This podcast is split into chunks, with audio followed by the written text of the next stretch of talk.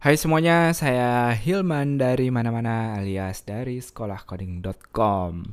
Semoga teman-teman belum bosen dengerin podcast sekolah coding karena masih banyak hal yang baru, masih ada hal-hal yang terus bisa kita improve sama-sama biar semakin banyak manfaat yang bisa kita sebarluaskan.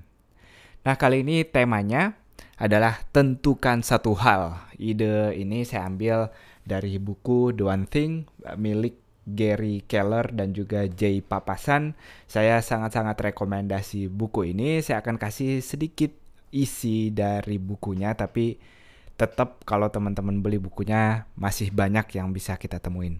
Nah, jadi apa sih tentuin satu hal ini atau yang the one thing ini?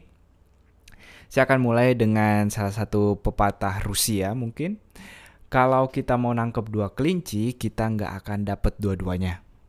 Nah ini sifat alami kita sebagai manusia, kita banyak maunya. Mungkin mau jadi kayak artis-artis drama-drama Korea, udah mau ganteng, mau jago main basket, terus bisa main piano, dan masih banyak yang lainnya. Pokoknya kita mau jago semuanya.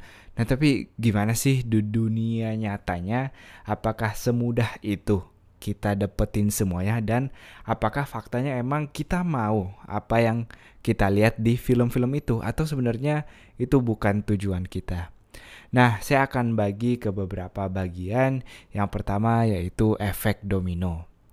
Nah, efek domino ini adalah salah satu uh, ini research sebenarnya penelitian. Jadi kita nggak bisa langsung jatuhin papan gede hanya dengan ngedorong domino kecil. Do, jadi tahu kan teman-teman yang uh, mainan kartu atau apa pun disusun, diberdiriin beberapa jauh terus ujungnya digoyang, uh, ujungnya dijatuhin nanti dia yang kedua jatuh, ketiga jatuh sampai seterusnya sampai di ujung.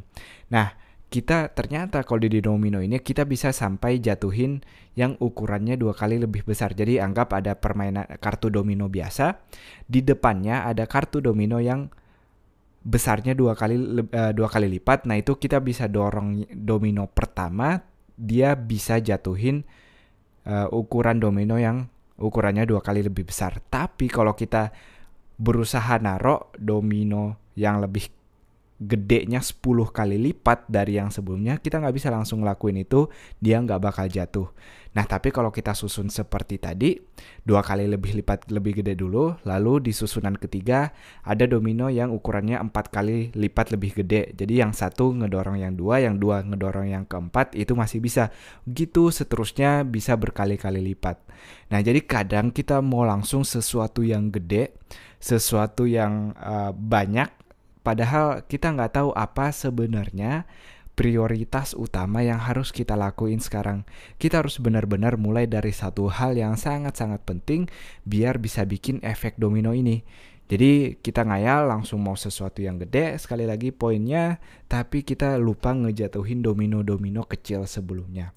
Nah, jadi pertanyaan, jadi bukan jawaban atau kesimpulan, pertanyaan yang bisa kita ambil di sini, apa satu hal kalau kita ngelakuin ini, hal-hal lain bakal jauh lebih mudah. Nah, saya tahu di sini yang uh, banyak yang hatinya baik, yang pengen ngerubah sesuatu, tapi apa dengan ikut semua komunitas kita bisa kasih kontribusi 100% ke situ? Apa kalau kita mau ngasih semua uh, charity atau sumbangan ke semua lembaga apa kita bisa langsung ngelakuin itu sekaligus nggak bisa. Kita harus nentuin satu hal di mana kita mau kontribusi. Nanti dari sana kita nambah pengalaman. Kalau teman-teman bisnis mungkin nanti dapat penghasilan. Nanti hal-hal lain yang mau kita lakuin akan jauh lebih mudah.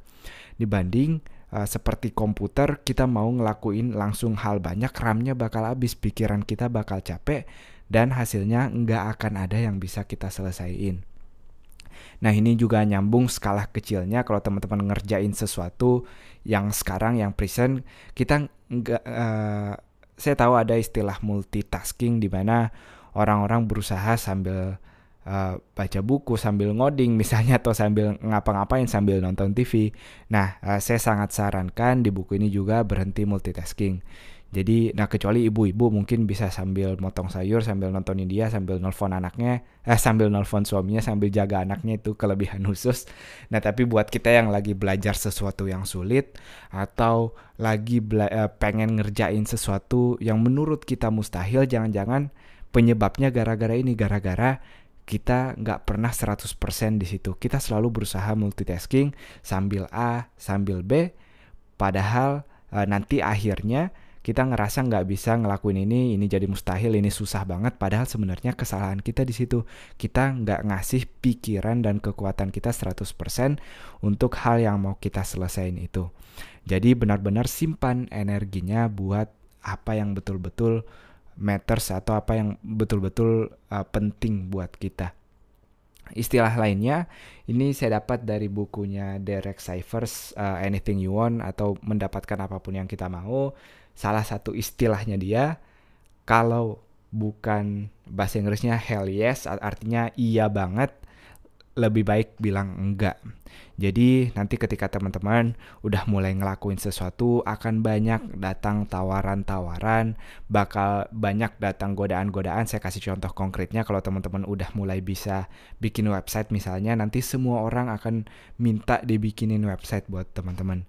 Nah, yang jadi masalah teman-teman kalau ngerasa aduh kayaknya enggak deh gue kurang suka uh, tujuan dia bikin website misalnya.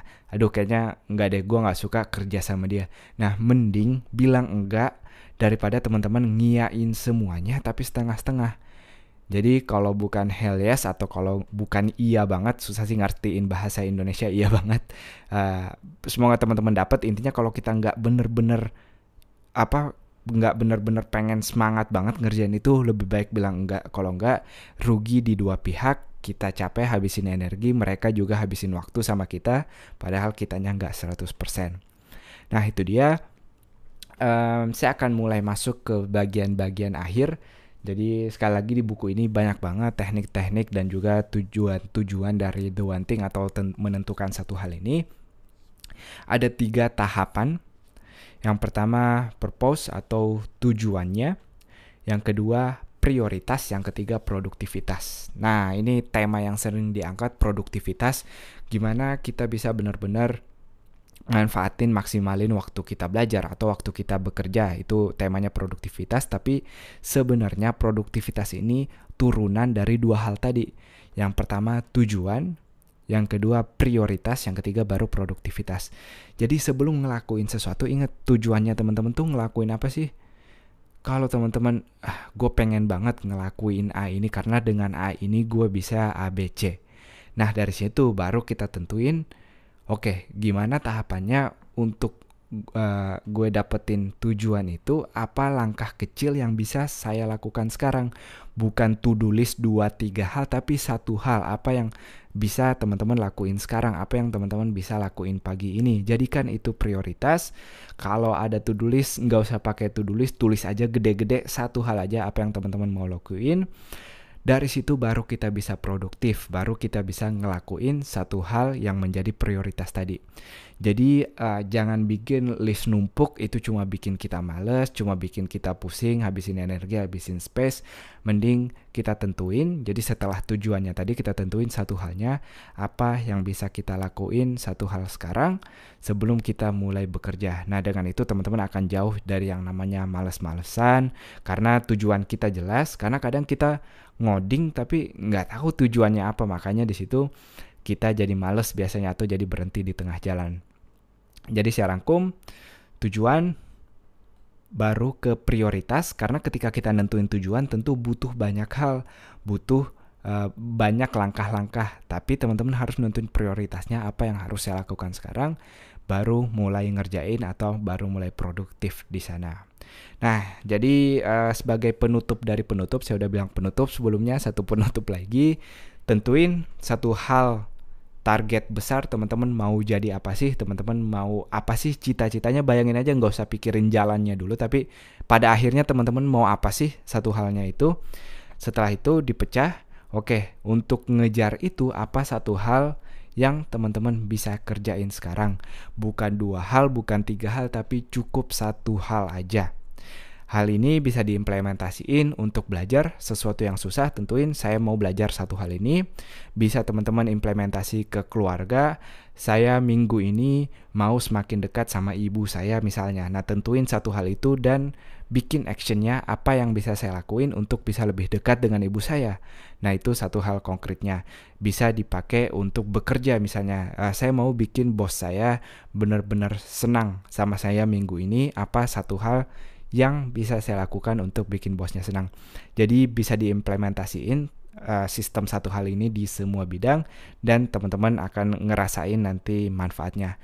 Nah itu dia silahkan teman-teman komentar atau bertanya jangan malu-malu. Sampai jumpa di podcast-podcast sekolah coding lainnya.